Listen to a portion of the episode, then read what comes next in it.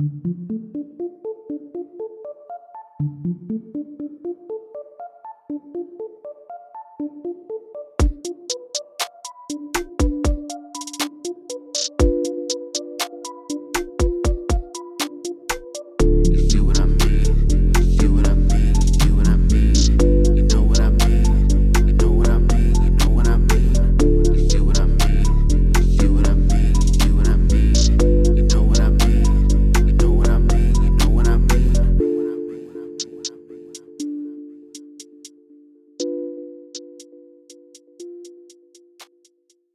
So you're a f- retired NHL player.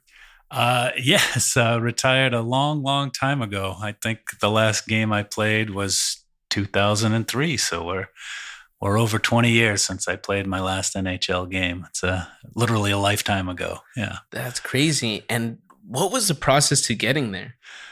Whoa, how long we got here? Uh, um, anytime you get to achieve your dream, it's going to be a long and arduous process. Um, I say arduous, but it was probably mostly fun. Um, I grew up uh, a little different than uh, out here in Southern California. I grew up in Massachusetts, where uh, hockey was a big part of the culture, ice hockey. Um, Boston Bruins were the team, and, and everybody rooted for them. I actually had a, a gentleman who played for the Bruins live on my street, so it was really just always around us. Um, the first time I skated, we had a a wet fall, and so we had a big puddle in my backyard that froze, and that's the first time I skated. It was literally in my backyard on a on a on a frozen puddle. That was at about five years old. Um, from there, my brothers played, all my friends played, and you just it, you know you start at the bottom of that pyramid, and that pyramid just gets smaller and smaller until eventually you make it. I mean, that's a, a very brief way of describing it, but it's you know when you're playing at six, seven, eight years old, you're just pretending you're going to be in the NHL. And then at 10 years old, you make an all star team and it, gets a little more reality. Then you get to high school and you make the varsity and it's ooh. And then they start talking about getting drafted. And then at 18, I did get drafted by the Boston Bruins. And then I still went to college. And then after that, you're still working to hopefully someday possibly make it. And then I made the Olympic team after college. And then even after that, they wouldn't sign me to a contract. And I'm begging them to pay me anything. And it still took a couple more weeks. And then finally at 22, after, yeah, I guess 17 years of, of playing hockey, I finally put on a Boston Bruins jersey and played my first game. So it was uh, a lot more details than that, but that's a, in a nutshell how, how I got there. And your first game was uh, 1991 or season? The season was 91 92. So I left Boston College a year early. My senior year, I skipped to go try out for the Olympic team. Um, back in the day, back then, it wasn't, uh, they didn't shut the league down. Th- These days, and actually they skipped it last time, but the NHL shut down for two weeks so the NHL players can play in the Olympics. Back then, they didn't. So it was mostly college guys, some minor league guys, um, but it was a, essentially a six month tryout. So you make the team out of training camp in August, but for five plus months, they literally could tap you on the shoulder anytime and be like, yeah, you're gone. So it was a very stressful five and a half months. I had a crack in my back. It was, it was, yeah, Oh yeah, it was, uh, it was hard. You're planes, trains, and automobiles. You're literally never home for five and a half months, just traveling the world.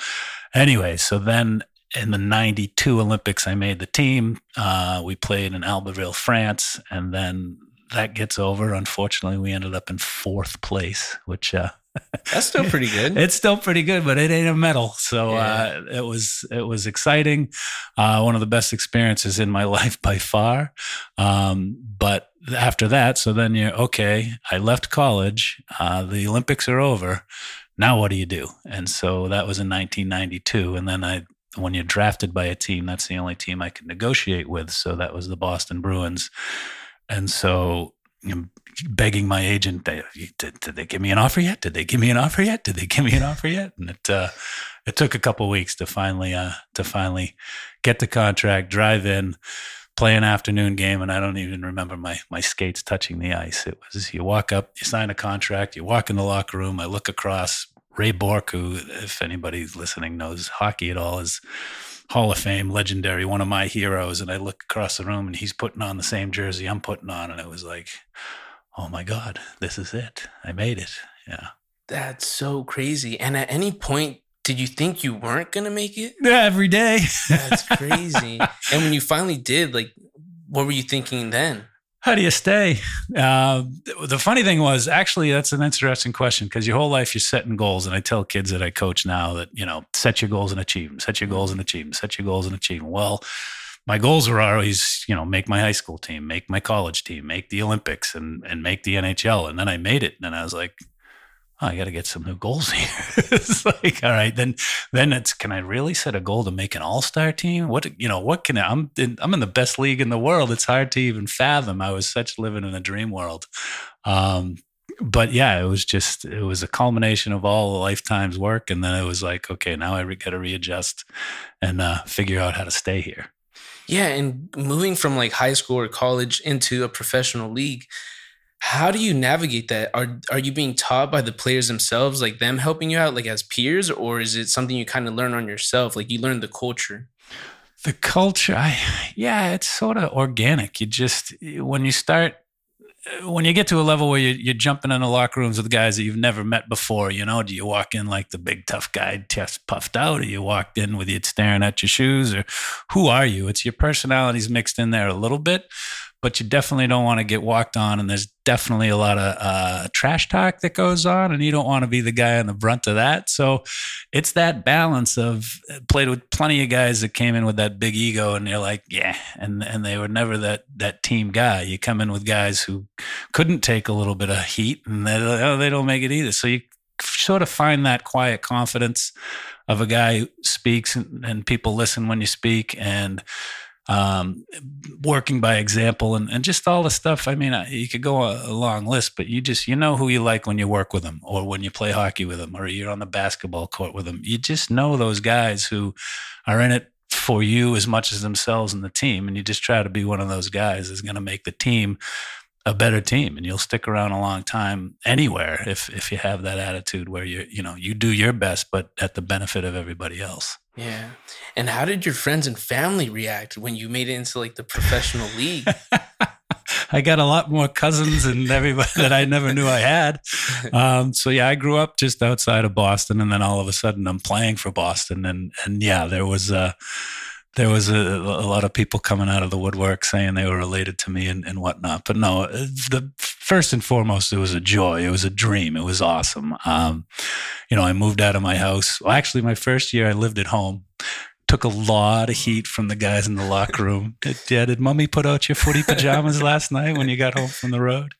Uh, so that was kind of cool. I actually lived at home with my parents my rookie year. I was 22. I was probably a little too old. 22? Yeah. So yeah, it was a, was a Billy Joel song. I'm 21 and my mother still makes my bed. I came home from a road trip. My mother had made my bed. I'm like, I'm out of here. That's it. So I bought a little, little condo and I had five guys immediately move in with me. It should have been Greek letters out front. It was more of a yeah. frat house than anything. But yeah, my buddies, they were just awesome. They enjoyed it. You know, it was, I tried to be the same guy I ever was, but I just happened to play for the local professional team. It was kind of cool. That's crazy. And what was I going to say? Oh, man. Hmm. Sorry, Steve. That's okay. I'm here for a while. um, dang it, I was thinking about something. Um,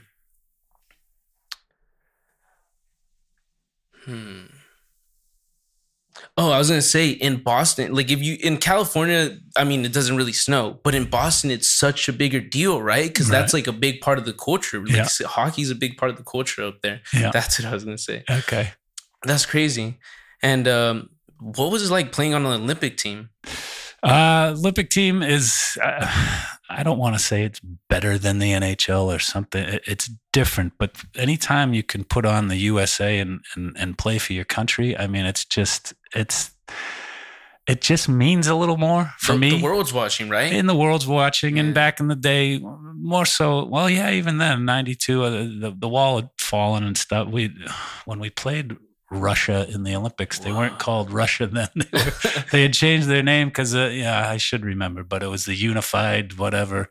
Uh, they were going through a big transition. But uh, when I was even younger, like 16s, um, play on a national team at 16 years old and we're playing the Russian team. And that was like, you know, still the Cold War and all that. Yeah. And, and, it, and it, it certainly meant more than just the hockey game. Um, but yeah, anytime you can represent your country and, and think of a couple of things egotistically that you're one of the best in the country. Yeah. And just to think that about yourself, man, I worked pretty hard to get to here. That's pretty cool. But, you know, on a deeper level of playing for your country and what the United States of America means and what it means to you and what it gives all of us and and all that to be able to represent that is uh is pretty special. Yeah, and you talk about setting goals. Like, were you very disciplined in in reaching these goals? Like, you were you practicing day in day out, or what was that like for you? Um, yeah, I, I, it's funny. I guess I, yes, extremely is the simple answer. Um, I look back and, and think, geez, I didn't work hard enough because I never did make an all star team. I never did win a Stanley Cup. I'm like, if I had just worked harder. Um, but even to this day, coaching kids or my, my own, I still skate at the, the, the local rink and, and, and love the game and want to be the best I can. It's, I'm still trying to work out to get better and, and, and whatnot. And people like, Steve, uh, people aren't like you. They don't, they don't they don't work that hard at it. It doesn't mean that much to them. Um, but I don't know. It's just the way I was built. I had two older brothers. My whole family played sports. Aunts, uncles. Um, my father was a pro baseball player, AAA. Not he never made it to the show, but everyone everyone around me was always an athlete or competing. So I don't know if I know anybody in the world that wants to win more than I want to win, whether it's playing cards or uh, I don't know, uh, playing hockey or any other sport. I just I just want to win. Um, hopefully not to the point where it's making people angry, but I guess sometimes it does. I just want to win, um, and that entails being the best you can be to in order to achieve that. Yeah, and if not hockey, what were your plans if like you did not make it and you're like damn now i have to do this. Were there any like um no B? idea. I'm still trying to figure it out. No.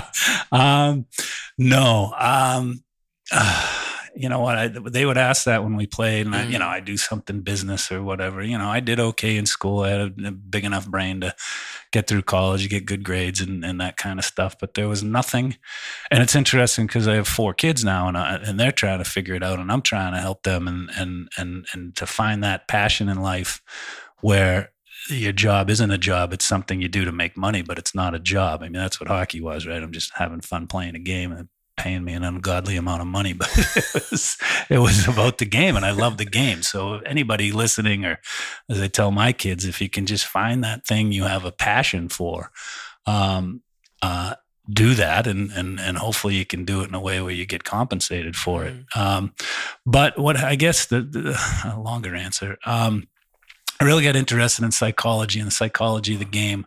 Um, I was always big enough, strong enough, and pretty much everybody in the NHL is physically gifted enough or put in enough time to be strong, fast, etc. The, the thing that sets guys apart from other guys is the mental game. Um, right around my third or fourth year in the league, I was sort of surviving. I was in the league, and, and to score 20 goals in the NHL is sort of like, okay, you can hang. You get 20 goals or more you're you're you're a legit NHLer. And I was, you know, around the 14, 15, 16. I think I had 18 goals um, my rookie year. But I couldn't break through. And, and then I met our, not met, I got more involved with our sports psychologist with uh, the Boston Bruins. And he started teaching me things about um, visualization, meditation, self talk was a big thing. Um, if I made a mistake, I'd tell myself how crappy I was and how awful I am. And, and, and I'm sure lots of people out there can relate to this. Um, is that you you, you got to understand what's going on inside your brain, and, and and a lot of times for a pro athlete to find that zone, that unconscious, you just play the best game of your life, and you don't even know how it happened.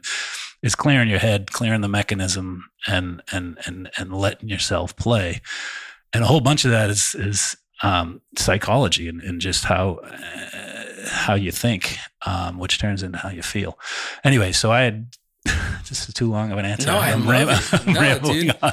So I left uh, Boston College after three years. Um, left about ten classes on the table that I had to finish. So in the summers, I had to go back, and I had some prerequisites I had to do. But all my electives I was choosing was um, psych- psychology classes, and I was just loving them. and I thought that's what I would do when I was done. Um, this story goes on and on, I guess. But uh, I tried to go back to school after I was done when I retired, but I had to retire due to concussions. oh damn. I didn't know that. yeah, yeah. So I, I actually got into uh, Cal Lutheran University in their their program to become a counselor, but I about two months in, my brain just couldn't keep up. Uh, that's a longer story about concussions, and every kid out there should be careful, or anybody who gets one. But anyways, so that never came to fruition. So I found other ways around the community to to help out, but. Uh, but psychology and, and that kind of idea of helping people understand that um, you know what's going on between their ears has a big way big influence on uh, their day-to-day stuff so Yeah. W- were there any ways to to have prevented those concussions? uh, i wish uh, not playing so soon after getting one Oh. um, yeah i so yeah i went a lot they try to document all the concussions i had when i played and it was sort of back in the day that i played so 92 as we mentioned through that era they were starting to realize yeah th- these concussion things are not good we need to be a little more careful but it was still you get hit you you look at the the trainer he's like you okay? Can you go back? And you and you're a hockey player you say yeah i can go back. Well now they realize no don't leave it up to the athlete because we're a bunch of dumb athletes that are too competitive and will win at any cost and we're not going to protect ourselves. So sometimes the trainers or you know most times the trainer needs to hop in. Now they have some protocols that have to happen in the NHL. Um, and there's a lot more awareness. As I said, I'm coaching young kids. There's a lot more awareness. If I see a kid get, quote unquote get his bell rung, he's a down. He's out for the game in probably two weeks. What happened with me is I got a concussion. Um, I knew I wasn't feeling right, but it was the towards the end of my career. I still wanted my job. I still wanted to win. I still wanted to play. So I went back in and uh, and I played before I was fully recovered from the previous concussion. And I was skating through center. I remember it. Usually we could get, get a concussion, and I've had a bunch of those that we, you don't remember a few hours or a few days. But this one, I saw the guy coming. I braced. I hit him. Well, he hit me, but I braced for it. We both sort of bounced off each other.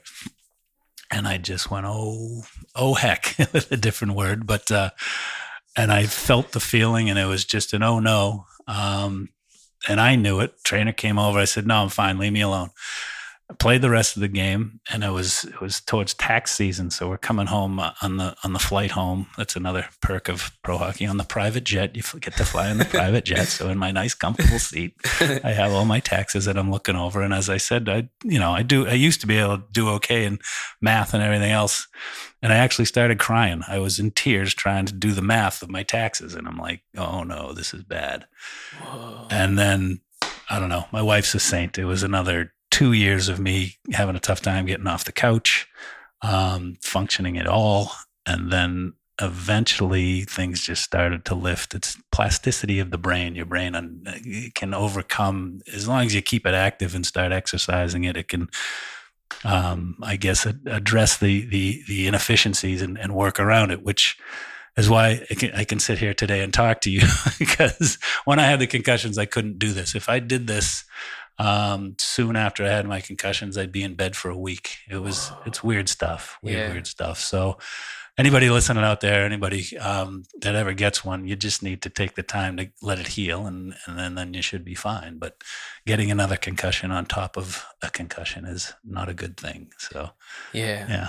And after the league, like, do you still get paid by the league by any like of the cards or jerseys or? Um, not a lot. That's that's a great question. I just got an email the other day, and it was one of those. Is somebody fishing here? Because they're like, we're going to send you three thousand cards and pay you a buck a card, and I'm like, yeah, I'll do that. Um, but no, there isn't. Unless I was not a Hall of Famer, I was not an All Star. Um, I was a decent player that played in the league. You know, twelve years. Um, but guys like me aren't getting you know big deal contracts. The Wayne Gretzky's, the guys you see on TV, yeah, they're they're making money other ways once the game's over. A guy like me, no, you got to go get a real job. Yeah. Yeah. Dang. And we uh, like we kind of skipped over like the um, your journey throughout those 12 years.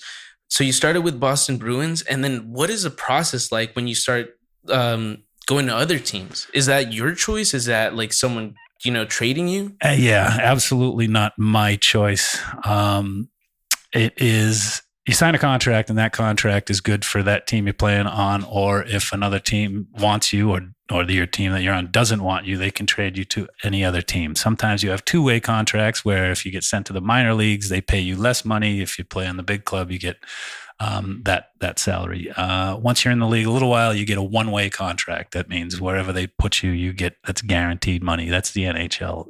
It's a little different in other leagues. Um, football has tough contracts where if you get injured, they can just walk away. It's it's it's pretty tough. But with the NHL, you're guaranteed that money. So then you just do your best to play on that team, be part of the team. If for whatever reason the chemistry doesn't work, that team can trade you at any time. Well, anytime until the trade deadline towards the end of the season, because they don't want teams plucking guys like right before playoffs mm-hmm. and loading up. So there's a trade deadline, but anytime before that, you can be traded to any team. So I lasted a long time in Boston. It was I don't know, almost 10 years, nine or 10 years. Oh, no way. Um, yeah, just in Boston. That's Damn. where I stayed the longest, um, or nine seasons, I guess, because uh, I started in that first half season. But at the end of that time, we sort of were like, you know, we're not getting along so good anymore. It's time for a change. And then two new teams were coming into the league. The Columbus Blue Jackets and the um, and Minnesota were coming in as expansion teams. So at that time, the Bruins could protect a certain amount of guys and not protect, meaning they could get drafted to these expansion teams. This is happens in sports all the time. But so I asked, and the Bruins agreed because they agreed it was time to go. That they didn't protect me. So in the expansion draft, I got picked up by the Columbus Blue Jackets, um, and so then I became their quote unquote property. I had to go. That's the only team I could play for. So you talk to them and their management, and yeah, I want to play for you. Okay. Um, and so I went to Columbus, and that's an expansion team. So it's actually a new lease on life because you're not not that we were bad, but it's not the, the, you know you not you don't have a, a list of all stars that are getting picked up in the expansion draft. So I go to Columbus, and now I'm a first liner, first power play, getting lots of time, scoring lots of goals, and it was it was great. Unfortunately, we didn't win a lot because we were an expansion team. so at the end of that towards the end of that season, um, we couldn't come to agreement on a contract for the following season. Um, and at the end of the day, it's it's no, it's not all about money, but is, the business side of it is the business side of it. Um, we couldn't come to terms on a on a on a on a contract, so they traded me at the trade deadline um, to the Buffalo Sabres. Now, funny story: when I got married, a year and a half before that, I told my wife the same story that they could trade me anytime. I just said to her, but if we get traded to Buffalo, you can leave me because no one wants to live in Buffalo. Yeah. Buffalo's beautiful. The people there were wonderful, but Buffalo is the coldest, most snowiest, most, oh my God, it's a tough place to live. The people were wonderful, but you don't want to live there. Anyways, so I got traded there and we played the playoffs there with the guy by the name of Dominik Hasek, which is one of the best goalies that's ever been created. We had a pretty good cup run, but we only made it to the, the end of the second round. Mario Lemieux beat us. But then after that, I became a free agent. So in hockey, you become a free agent after 10 years Whoa. in the league. So then I could go to my agent and say, you know, I, I want to go here. I want to go there. And I just told my agent, get me someplace warm. so I said, get me traded, get me signed with somebody in California, Florida, Dallas, someplace warm. I'm sick of this cold weather.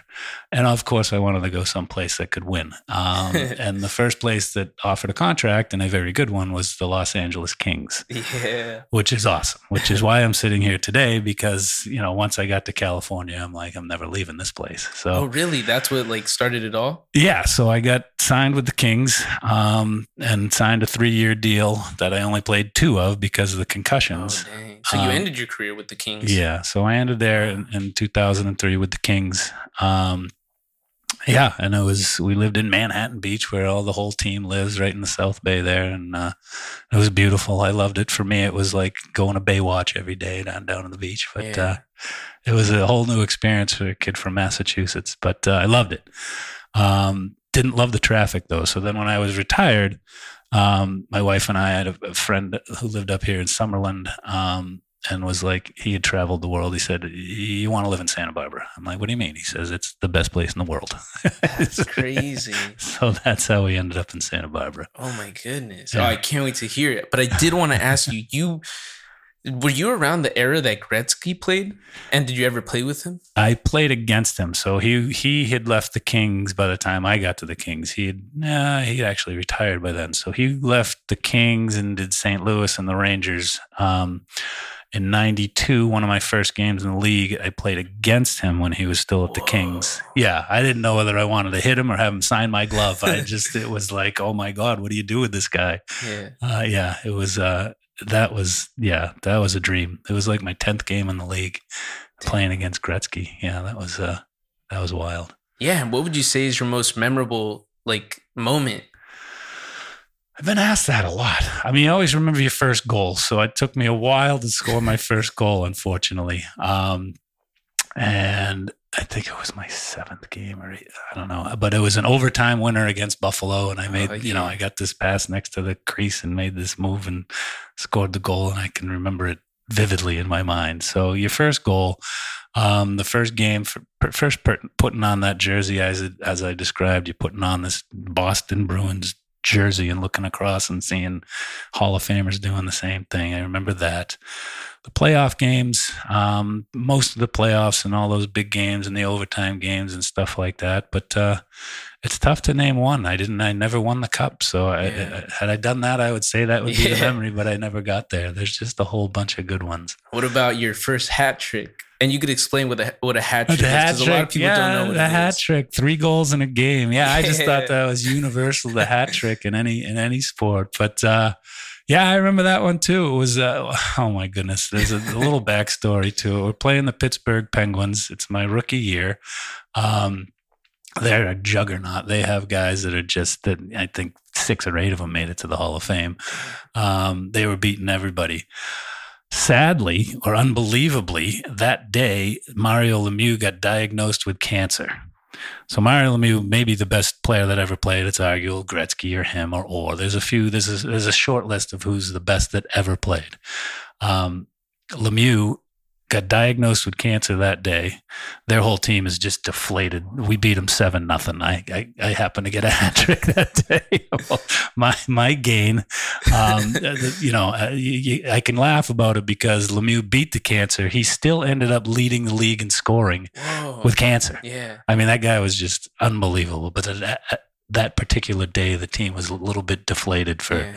For Pittsburgh. So we we beat him pretty good, and I happen to be the guy that got a lot of those goals. So Yeah. yeah, Dang, badass, dude. And what's it like? Like, I mean, you mentioned like you putting on the jersey, but that's your jersey. What is it like having your name on that jersey, your own like uh, hockey cards, uh, and like those headshots? You know?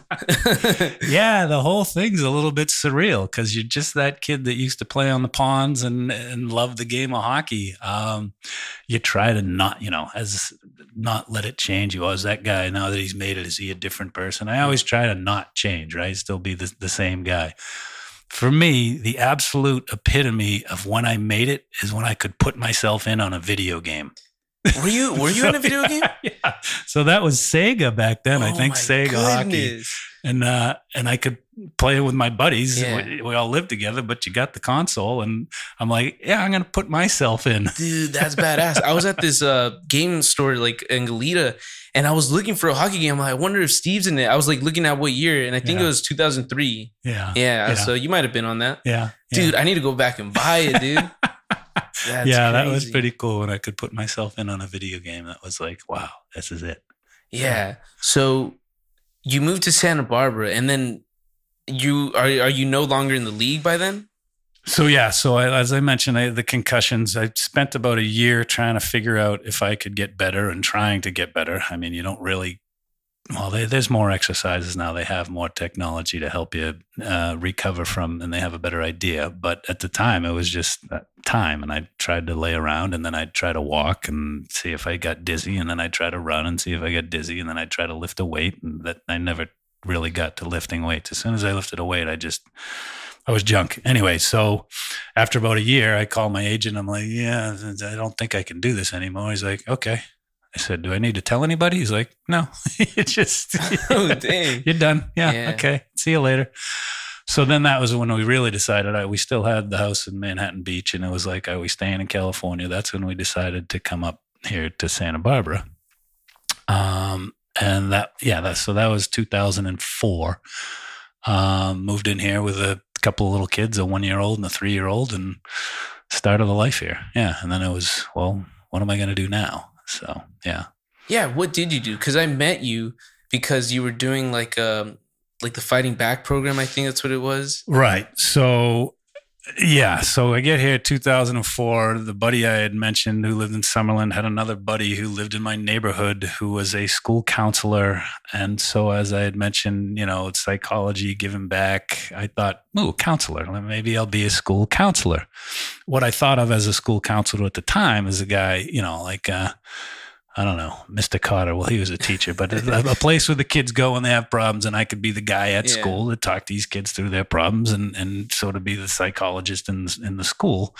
Um, it's not that way. A- guidance counselor is more picking classes and things for kids. I was a little, I was a little naive back then, but I wanted to get a, a degree in counseling. So, uh, talking to uh, my friend's friend, he said, well, they have this uh, counseling on drugs and alcohol. It's sort of a mentor program. It's a it's a way to you know look good to get into school, and it's it's good practice. Blah blah blah. So I said, all right, I'm in. And they said, well, you know, we'll hook you up with this you know young individual, this junior high kid, um, and that was your brother. Yeah. so I met Sal. First time I met Sal, they I kind they didn't even introduce me to him. He was sitting on the, the stairs at the junior high with his hand with his arm around some girl, like just hanging out at recess. And I'm like, "Hi." he kind of gave me the, the sideways glance, like a tough guy, and with his arm around his girl. What is he's all of 13 or 14? And Yeah. I'm like, "Oh boy, I'm, I'm out of my league here." Um yeah so that was the first time i met sal and it was a, it was it was tough sledding to, to to i guess the word is win him over but uh yeah we uh, once a week we would meet in the and the, council was like no you can't have him in your car you can't you know all these laws and rules which are totally understandable but i'm like I need to get to know this kid. I can't see him once a week for an hour at school. He hates school. He doesn't want to be there. He doesn't understand me or what I'm all about. I want to get to know this kid. And it took a, a year or so before they gave us the ability to go for a hike and, and that I could actually have him over my house. And once we sort of got out of the, the school realm, I real and I knew it already that your brother's a great kid and he's just has all these wonderful qualities.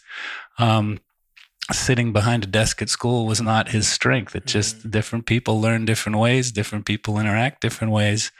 Um, but no, I, I always knew there was this shining light inside of Sal that he's just this great kid. But your environment that you grew up in was uh, was a tough one. You're surrounded by stuff. I grew up surrounded by, like I said, athletes, and everybody's played sports you know, where you grew up and surrounded by some people that are maybe not into some of the greatest things and not setting the best example for you. Um, once Sal sort of saw that example, I think that the, the, the biggest and best thing is he got a job. He got a job and then all of a sudden had responsibility, then got Kimbo the dog and a little more responsibility and, and, uh, you know, and I'm really proud of where he is today, where you are, where your other brother is. It's it's pretty awesome stuff. And it's a lot because of you. That job was because of you, right? yeah. That's I crazy. you guys say that, and I, I, I, I, I, I think of you as family. I think of Sal as I just, I'm just proud of what you guys have done Yeah. and and where you've come from. I, when I was when I first was sort of meeting Sal and try to figure it out and what's making him tick and why. And I still don't know if he was actually in the gang or if he ever got jumped in. I would ask him, I'm not in the gang, Steve. I'm like, well, you know, please don't. and well, uh, but it was your game day, or you didn't get as involved, thankfully, as he did. I don't think you might be able to tell a different story. But um, for him, and and I could relate to it because walking from the east side to the west side was his game day. Like that's that was my hockey game. My my Saturday was on a rink within glass, controlled with referees. His game day was walking down the street and seeing an, a, a West Sider, and then it was on, and that and that was his pride. That's what he took pride in, which I could totally relate to. As wrong and as bad and as unfortunate it is. But I could relate to that side of him and that side of what he had to live. Unfortunately, he had to live it every day. But it's just we all go through our stuff and and and once he figured out that he didn't have to fight that kid walking down the street just because he lived over on the different side of the street um, i think he learned a lot. But uh, yeah we're all still learning. Yeah. Yeah, did you learn a lot? Because were you exposed to to Mexican culture as much as you were with Sal? my god i learned more. I learned more than he ever learned. I learned more yeah about the whole thing. And and again i'm from boston uh, you know people out there the immigration and they should just send them all back. And it's like no dude you have no idea how wrapped and how intricate and how nuanced all that is. And and yeah I, it's and i and sal sal i didn't care if he was legal illegal easy a young 14 year old kid that lives in my community. I didn't whether i want to help him. I, wa- I want to help him because i want to help my community. I want to help him help others. It wasn't it's not about eh, it's not about anything but the human being underneath color of the skin where you're from where you were born. It just gets all caught up with that oh, they paying taxes you know yeah it's it's we could we could have a hundred more podcasts about this Yeah, one right? It's yeah. so it's so ingrained out here where where i try to explain it to people from boston and they just they just don't get it. But it's uh he's just a human being that happens you know he didn't he didn't choose to move here when he, i know he I had an uh, interview with your brother the other day that I learned some stuff too on on why you know your family moved here, and everybody's got a different story, and and everybody needs you know support and help. Yeah, I think people are just shaped by their like lived experiences. Because if it weren't for you, again, let's say you didn't come into the picture, where would have Sal gone? You know, he would it would have been a lot worse. He wouldn't have that guidance. You know. Yeah, I thank you. I'm flattered. I don't know. Um, I did what I could do, but he did the work again. I mean, he, we we got him a job over at Arigato, and he showed up every day, and he was never late. And they raved about how good of a worker he was, and and you know he did it, and I, I knew it was in there. Um, but yeah, everybody needs a chance, and and and most people, when given that chance, especially coming from a place where they didn't have one, they latch onto that and, and run with it, and he certainly has. Yeah, were you tripping out when you saw him with like three X shirts and he's like five foot? that I don't, I that I just didn't understand it because I'm like, yeah, let's go. It's your birthday. Let's go clothes shop. And he's all right. Let's go over to what is it, uh, 2001. 2001. and I don't want to know disrespect to anybody. Anybody can dress any way they want. I just didn't understand why he needed 55 inch waist. I'm like, you have like a, a 25 inch waist. Why are you getting a 55? I don't understand that. Yeah. Well, it's the style, Steve. All right, Sal. I, I just. I really, I just, I don't want to. You know, anybody can dress any way they want. I just never really. Yeah, no, it was just that. like culturally different for you Yeah, oh because my where you're God. from, like that's yeah. just yeah. yeah. You just buy pants that fit your waist. yeah, yeah, exactly. Like I have a friend.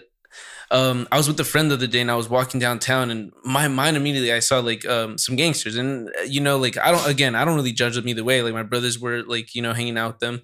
Uh, in the past, and I had like white socks on, and I always like fold them in half, like because you know that's a thing. right. And my friend is white, and she's like, "Oh, why'd you get like so like on your guard and like you know you you were so weird when you passed on." Like, dude, because like you know things could happen. They could just hit you up like if, if they would want to, or just like you know Right. sock you because they think you look a certain way. yeah. And she's like, "Whoa, like I didn't know like people did that." Yeah, I'd, I'd walk around with Sal and I'm like, what just happened right there? Well, he flashed me a sign. And I'm like, what that? What are you talking? Yeah, it's totally foreign. Like I didn't pick up on any of it.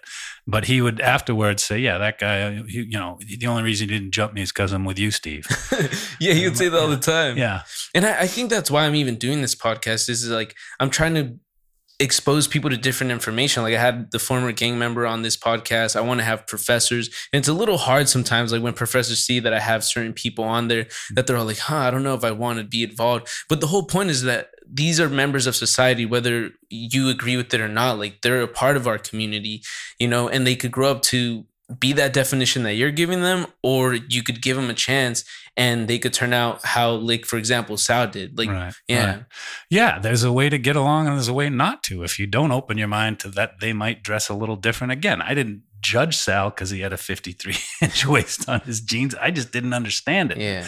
Um, and then other, you know, there's, oh, yeah, again, the, I'm glad you're doing it. I'm glad you stayed it that way because there's, yeah, the whole LGB, you know, the, the whole, that whole side of things. There's culturally, you know, whether you come from Mexico or my ancestry's from Germany, like we're all from somewhere. Yeah. It doesn't mean I'm from the right somewhere or the wrong somewhere. We all want to you know, and the United States is still, you know, in my opinion, the best in the world. But yeah. it's it's a place of freedom. We if we can maybe get away from you have to be all the way fully left or all the way fully right, meet in the middle somewhere. We should all be able to get along at some level. Yeah, it's it's a tricky subject for sure, but that's how I always try to preface it, like in my intros, just like say that like I'm not trying to offend anyone. I'm like this is like for the mirror, like spreading knowledge and stuff, and it, and it's been doing really well. Like now we're like you know number one at UCSB, so that's really cool. Nice, yeah, Yeah. yeah, yeah. You're doing something good, kid. I know, man. And again, I I really credit you. Uh, you know, not entirely. You you say that like we we did a part, obviously, but a big part of us being here today, like and doing what we're doing, is because of you. So I just want to thank you. That warms my heart. no, I'd I mean, it's you do a lot in life and whatever. We talked about playing the NHL, but th- that's as, as important as anything. Three kids that are maybe doing better than maybe they would have because I did a little something. That's that's it. Like why Yeah. why else are you living life to? But you know, if if you can make the world a little bit better. Um, but yeah, thank you, and I'm flattered. But yeah, you guys are, are, are carrying the mail from from whatever I did. You took it and you ran with it, and so I, I wish you nothing but the best. This is great sitting here. Yeah, and do you remember when, unfortunately, like I don't know if you were there at the time, but do you remember when Sal got stabbed or no? Oh yeah, I mean the, some of the stories with Sal. I mean, yeah, going to pick him up at a juvie, and then oh, no, he can't come with you. I'm like, what do you mean? He's he just got acquitted or whatever this is. I don't Yeah. really understand, but he got let off, and and and they're like, no, he's he's with ICE, and, Oh. said, um, uh, what does that mean? I'm like, what what is ICE? And they're like, well, no, he's he's going to get deported. And then it's and that whole like yeah i've blown away the learning experience that i still don't understand. He went to three different states and then ended up back here. So a little taxpayer money not being spent in the, in the best way possible. But yeah that whole thing that we briefly mentioned about uh, about citizenship or you know or, or yeah it's just it was an eye-opening experience, educational experience on on a lot, a lot of levels on whole how the whole yeah how it all works. Dang, Yeah. that's crazy. Do you still have your uh, your dog Fletcher? Fletch, you want to make me cry on this podcast? Oh, you, did he pass? well, he was 13 and a half. Oh, it was about a month and a half ago he passed. But, Oh man, but it was time. Yeah. Um, we have a little, his little buddy Cody's still around, but uh, yeah, Fletch and, and, and Sal and his dogs always got along pretty well. And Kimbo back in the day. yeah. I often think about Kimbo Fletcher and was it Riley? Riley was before Dude, that. Riley good. was. That's when like we first met and we Yeah. saw that dog. Like, Yeah. that's crazy. The, the type of connection you could have to like you know a pet or like a Yeah, I d- honestly think that's one of the things that's kept Sal to the straight and narrow. He's like, I can't get in any trouble because somebody's got to take care of Kimbo, his dog. So yeah. like, oh, responsibility. Kimbo. Kimbo was cool, yeah, dude. he was a cool dog. Have you met Pincho? Oh yeah, awesome, so Yeah, she- different, yeah, but she's, cool. she's cool. She'll run around the ranch and yeah, yeah. Dog, I mean, uh, it's a special connection to to whatever it is with the person, animal, whatever. You know, feel that love, that connection. It gives you a reason for, you know, doing the right thing. Yeah, dang. Are there any other stories about the NHL that you'd like to share? Or anything that you think is of importance? um, I don't know. It's it's the whole experience itself. I mean, we, we touched on it. Uh, if anybody's out there listening, it's like you you can achieve anything you want to achieve if you put your mind to it. Um, I was just some little kid from Boston who had a passion and and and support around it too. Nobody makes it by themselves. Um, I had wonderful parents, brothers that they beat me up as much as they supported me, but both things probably helped. Um, but anybody, and you're just talking about a little bit that I did with your family, and, and you're there for your brothers, and, and and I know you have extended family around. Um, everybody needs somebody, community, whatever that is. Mhm. Um, whether you can find it out at UCSB or out in IV. Sometimes that IV community can be a little interesting, but um, nobody gets there alone. Whether it's you know whether you're Elon Musk or or or whoever or Wayne Gretzky or the best in the the world, they, nobody gets there on their own. And I had a lot of support and a lot of help. Um, and again, I mentioned that just the sports psychologist was was a huge help talking to people. Um, I have four kids now. Uh, you know, we go to therapy, you know, now and then for them, for myself, for everybody, just to talk about stuff. Sitting here talking to you puts me in a better mood. Um, it's Same, just, yeah. yeah, it's just, it's community, sharing feelings, being able to get open about stuff. Um, I guess I segued way off the NHL stuff.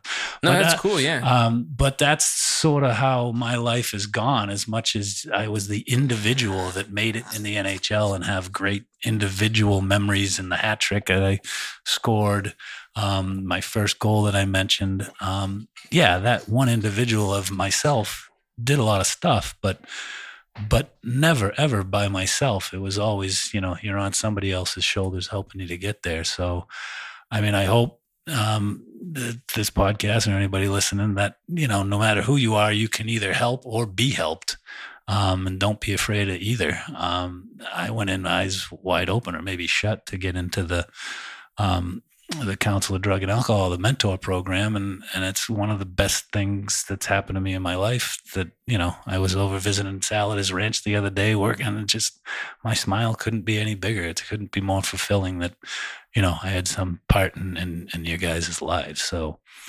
Yeah, the the NHL was great. Uh, there's no more particular stories. I mean, I could get maybe off air. I could tell you some fun ones, but it was a, and and and hopefully that and the athletes I think do a better job today of being those role models and and helping out in the community and and and and and those things. I mean, I guess yeah, visiting hospitals back in the day, they did that a lot, um, especially back in Boston. But doing charity events and and just helping out other people. Um, uh, is yeah is is the things you remember and the things that make you feel good as much as scoring the goals is is, is helping out so yeah, and you you were a big part in why they like built the rink here in the first place, right? You were like kind of pushing for it. so yeah so then uh, well yeah i got here two things i did i you know it started that mentor program and then i tried to find a local rink and all there was was a website so i found the, the phone number on the website and this guy answered and his name's john Awasiak. he's now one of my best friends in town we coach hockey together and skate together but he's like oh steve Heinze yeah you played in the nhl yeah let's have a lunch so what I found out was there was no rink, and they were trying to build a nonprofit rink. And so yeah, that was 2004, 2005 probably. So I joined the board of directors trying to raise money to build this rink, and that rink took another 10 years to build. So we raised rose raised money for 10 years. We built it in um, 2015. Um, I am always blown away in Santa Barbara when somebody says, "Oh, there's a rink here," because I've spent my a lot of my time uh, volunteering trying to get this rink built. So it's out behind the Home Depot Center on Santa Felicia Ave, um, out in Goleta. We've been open since yeah since fall of 2015. I coached the high school team there, the Santa Barbara Royals. Uh, I coached the younger levels too, the in-house, the Learn to Skate. Um, I'm president of the board, which just means that just means I have to deal with a lot of headaches and heartaches. Um, but yeah, it's a wonderful multi-million dollar facility that we built all on donations. So it's really is a community. Um, and I'm pretty proud of that. It really, it, it really feels like home and my, my home away from home. My son, I get to play hockey with him. I think he's better than me He now. plays, which is- right? yeah. Is he interested in the league? Oh yeah. He lives it and loves it. Um, Wait, no way. Is he gonna try to reach that? He well, every kid has his dream. So yeah, Yeah. he's he's trying his best. He's working hard. So that's Nice. Eli, my third son. My other son, my oldest son, Caden, he works there and drives the Zamboni. Caden works there. Yeah, he just started over there too, and and doing something I've always wanted to do is drive the Zamboni. I still don't know how to do that. Oh, that's crazy. Um, and then Sadie, my daughter, she she skates there. She's a figure skater. no. Um, but yeah, it's a it's an unbelievable community asset that got built. And a gentleman by the name of Jack Norqual was really the spearhead. He's the chairman of the board Mm-hmm. and has really put in the most time and uh, and uh, and financially helped. But um, yeah, so that's that's sort of my uh, my other job. Um, you know, I'll volunteer, but it's uh, it's fulfilling because we get to see you know new kids playing the game and and the community that's over there is, is a pretty cool one it's a pretty safe healthy um, teaching the right things to the kids so it's a it's a pretty neat place Nice. I've been there once in like 2016. Just haven't- once? I haven't gone since. I don't know. It's well a big part of it if anybody UCSB is listening we're trying to create more and more connections I mean we get things like broom ball which is after you skate on the ice it gets beat up enough where you can walk on it it's still slippery but then you get these it, well they used to really play with brooms and balls and And so we have broom ball that anybody can play, but there's also just learn to skate or figure skating or open skates. We have we have college night on f- Friday. Oh, no, Oh, no that's way. Tuesday night. Tuesday, night's Tuesday? college night over Yeah. there. But we're just trying to get more inroads of all those wonderful kids over there to, to come over and enjoy the rink. Yeah. Yeah. Let me know if uh, if there's any way I could help. I would love to like even do an ad for like the podcast. That'd Okay. cool for free. Yeah, once the season starts again, the UCSB has a hockey team Yeah. that plays there. Oh, and- no and- way? Oh yeah, and, which you should know, but I, I guess you don't. But Right? yeah, yeah, you need to get some flyers out there, Steve. yeah. So UCSB has a club hockey team that plays. They're a pretty good team, Nice. um, but it's totally entertaining. It's full contact, full, pretty good hockey. That you know we try to get to this season. We're going to try to get their games prime time, seven p.m. on a Saturday night. So yeah. get get the co-eds out there throwing some uh, some tacos out on the ice. That Heck should be good. Does anyone freak out when they they meet you? ah, no, not anymore. that didn't happen. Once I left Boston, that didn't happen much anymore. It was weird. In Boston, it was a pretty big deal. You never paid for a meal, you never waited in line. Dang. But uh, no, not so much. And it's 20 years ago now. Yeah. So, but do people like of a deal. trip out? They're like, "Whoa! Like you played for these teams?" And Sometimes if Yeah. I'm playing, yeah, I skate and we play pickup. And, and yeah, do you play? Are you a part of any team? Or are you too good? Yeah, no, no, not any. I thought I was, but not anymore. I got old enough, so yeah, no, I'll play tonight. I'm actually not supposed to because I hurt my back. But, oh no, Steve! but uh, You're gonna have to be the ref. yeah, no, I'll get out there and I try to keep up. I mean, I'm 53 now, and so you know Yeah. the 20 year olds are are pretty. Yeah, a bunch of people play like uh Brett, uh my uh Croshaw. Yeah, yeah, Yeah, one of my U- UCSB yeah. professors plays. Uh, they Yeah. call him Gordo. Gordo, Abra? yeah, Gordon yeah. Abra. Yeah, yeah, Yeah. yeah, yeah. yeah, it's a great community. I mean, hockey's a thing you can play for the rest of your life, and that's what I tell the kids. The kids come in there, you know, three, four, five years old, and I we do have after they they do an eight week program, and then I come in and sign some cards to prove that I used to play in the NHL because they don't believe Yeah. it, but it, I have old cards. I'll sign for them.